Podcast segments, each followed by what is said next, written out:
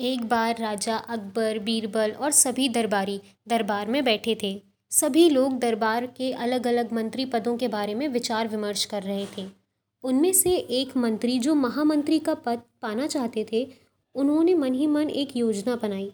उन्हें मालूम था कि बीरबल सबसे बुद्धिमान था, लेकिन फिर भी वो मुख्य सलाहकार का पद चाहते थे। एक दिन दरबार में अकबर ने बीरबल की बहुत तारीफ़ की। ये सुनकर उस मंत्री को बहुत गुस्सा आया। उसने महाराज से कहा कि यदि बीरबल मेरे तीन सवालों का सही सही उत्तर दे दे तो मैं उसकी बुद्धिमत्ता को स्वीकार कर लूँगा।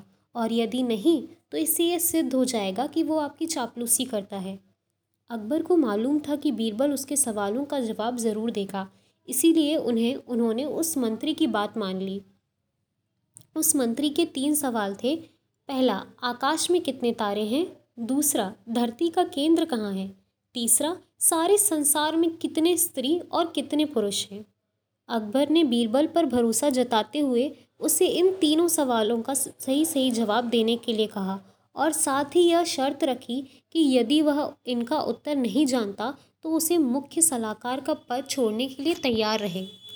बीरबल ने कहा, बादशाह सलामत, मैं इन तीनों तीनों प्रश्नों के उत्तर जानता हूँ। सुनिए। पहले सवाल का जवाब बीरबल ने एक भेड़ मंगवाई और कहा, जितने बाल इस भेड़ के शरीर पर हैं, आकाश में उतने ही तारे हैं। उन्होंने उस मंत्री की ओर देखा और कहा, आप गिनकर तसल्ली कर लो।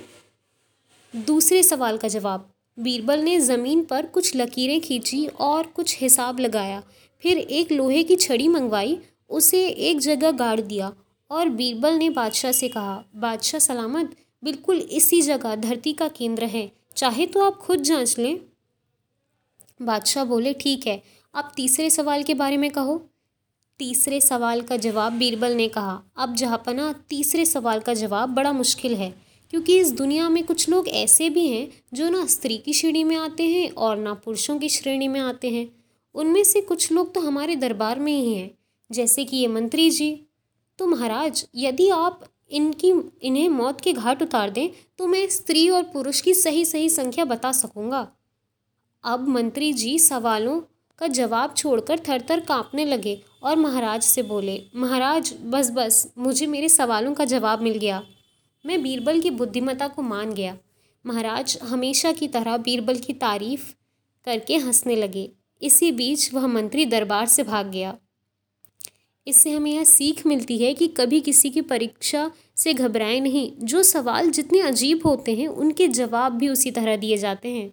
अगर दिमाग को शांत और सक्रिय रखा जाए तो हम किसी भी सवाल का जवाब दे सकते हैं।